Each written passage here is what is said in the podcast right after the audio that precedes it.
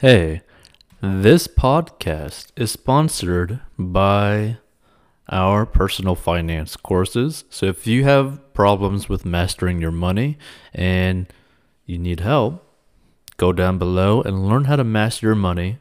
And this is a plan that anyone of any income level can follow. It is simple and easy to follow for any income level and any situation and is very straight to the point. And if you want to learn how to make money online, go down below as well. And we'll see you in future episodes. So, an 18 year old friend getting his first bank account or hers and controlling mother decided decides to come along and add herself to his account and get a debit card. So one of my friends recently turned 18. His mom basically treats him like free labor and she is the dictator. He decided to get himself his own bank account and when he went to the bank, his mom decided to show up with him and got her herself out onto the account as well as getting a debit card with his account. And that was a mouthful. He is the primary on the account, so what should he do to either mitigate her on the account or remove her completely? Now, here's the situation because obviously it depends on the true dynamics of this kind of familial relationship. But basically, if the thing's actually really toxic between the mother and the son, then what's probably going to need to happen is that the son, your buddy, is going to have to try to convince the bank to close the account.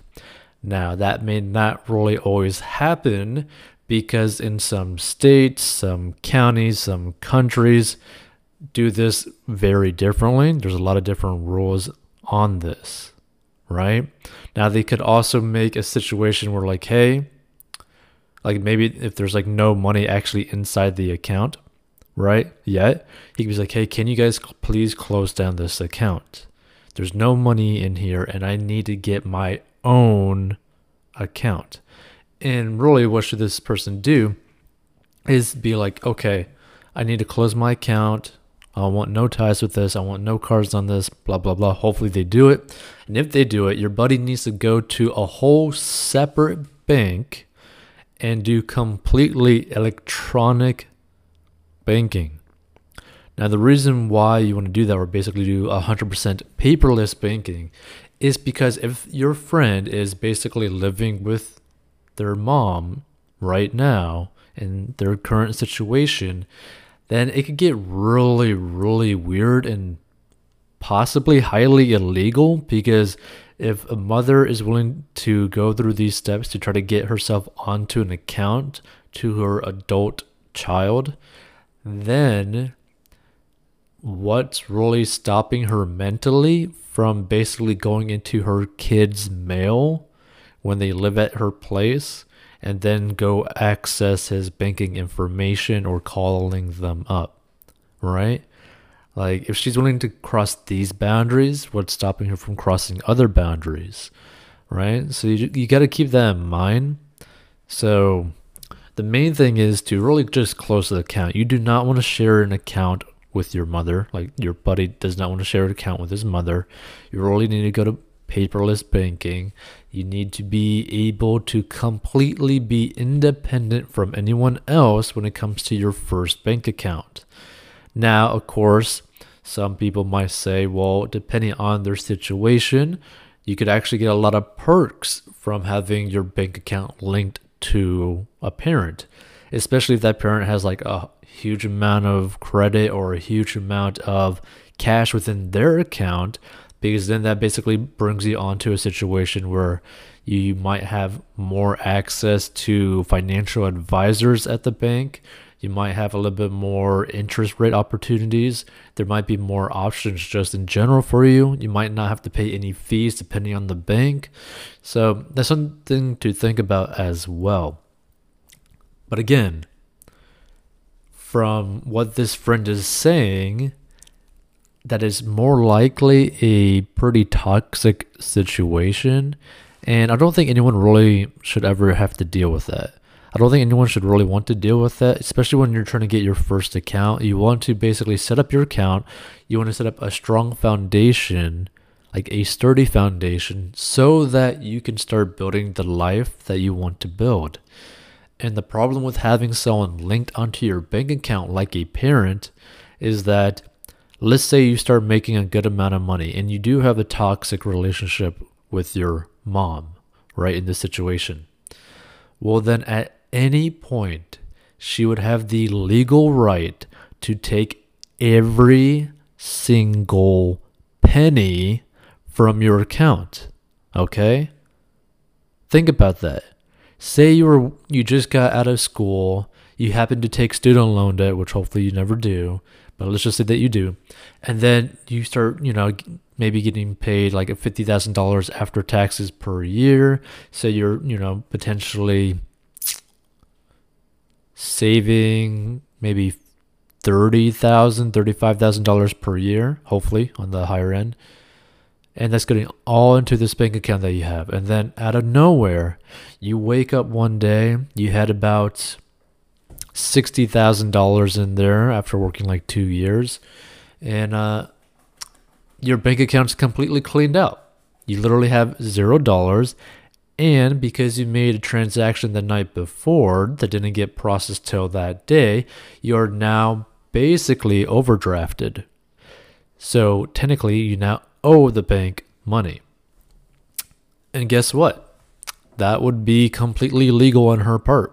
It would be completely legal on her, your mother, who is basically part of this account, to just take every single bit of money out of it, right? Because by putting someone on the account, it basically puts them as like an owner and basically allows them to do whatever they want to, like it belonged to them, right? Would you give the deed to your house if you had a house to your mother, even though she has put no money in it or done nothing in it? No, you would not do that. That's just super weird, right?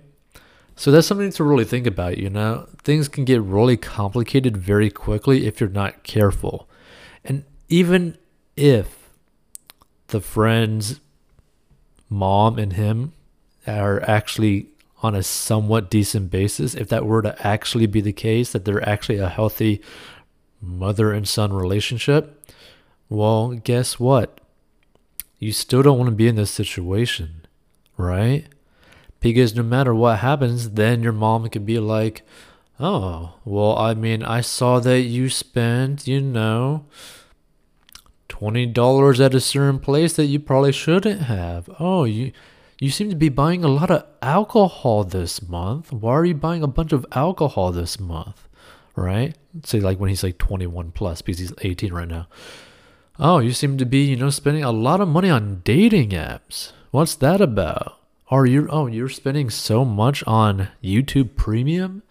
Like you, you could be like doing like certain things like that, and then your mother would be like, just basically kind of backseat driving your whole life. Do you want that? Do you want your mom to see what you're spending your money on? Do you want your mom to be basically spying on your life? Do you want anyone to be spying on your financial life? No, you do not right? You do not want anyone to look at your financial documents unless they're the IRS or whatever. And even then, you don't even want them to look at it, right? Because they're kind of slimy. But at the same time, you just want to be free. You want to feel like an adult. You want to feel like you're actually working and building onto something. And the whole like comment about, you know, building a strong foundation the reason why that is so important to build a sturdy foundation is because that's basically where you're putting all the weight of what you're carrying, right? And so just think about it.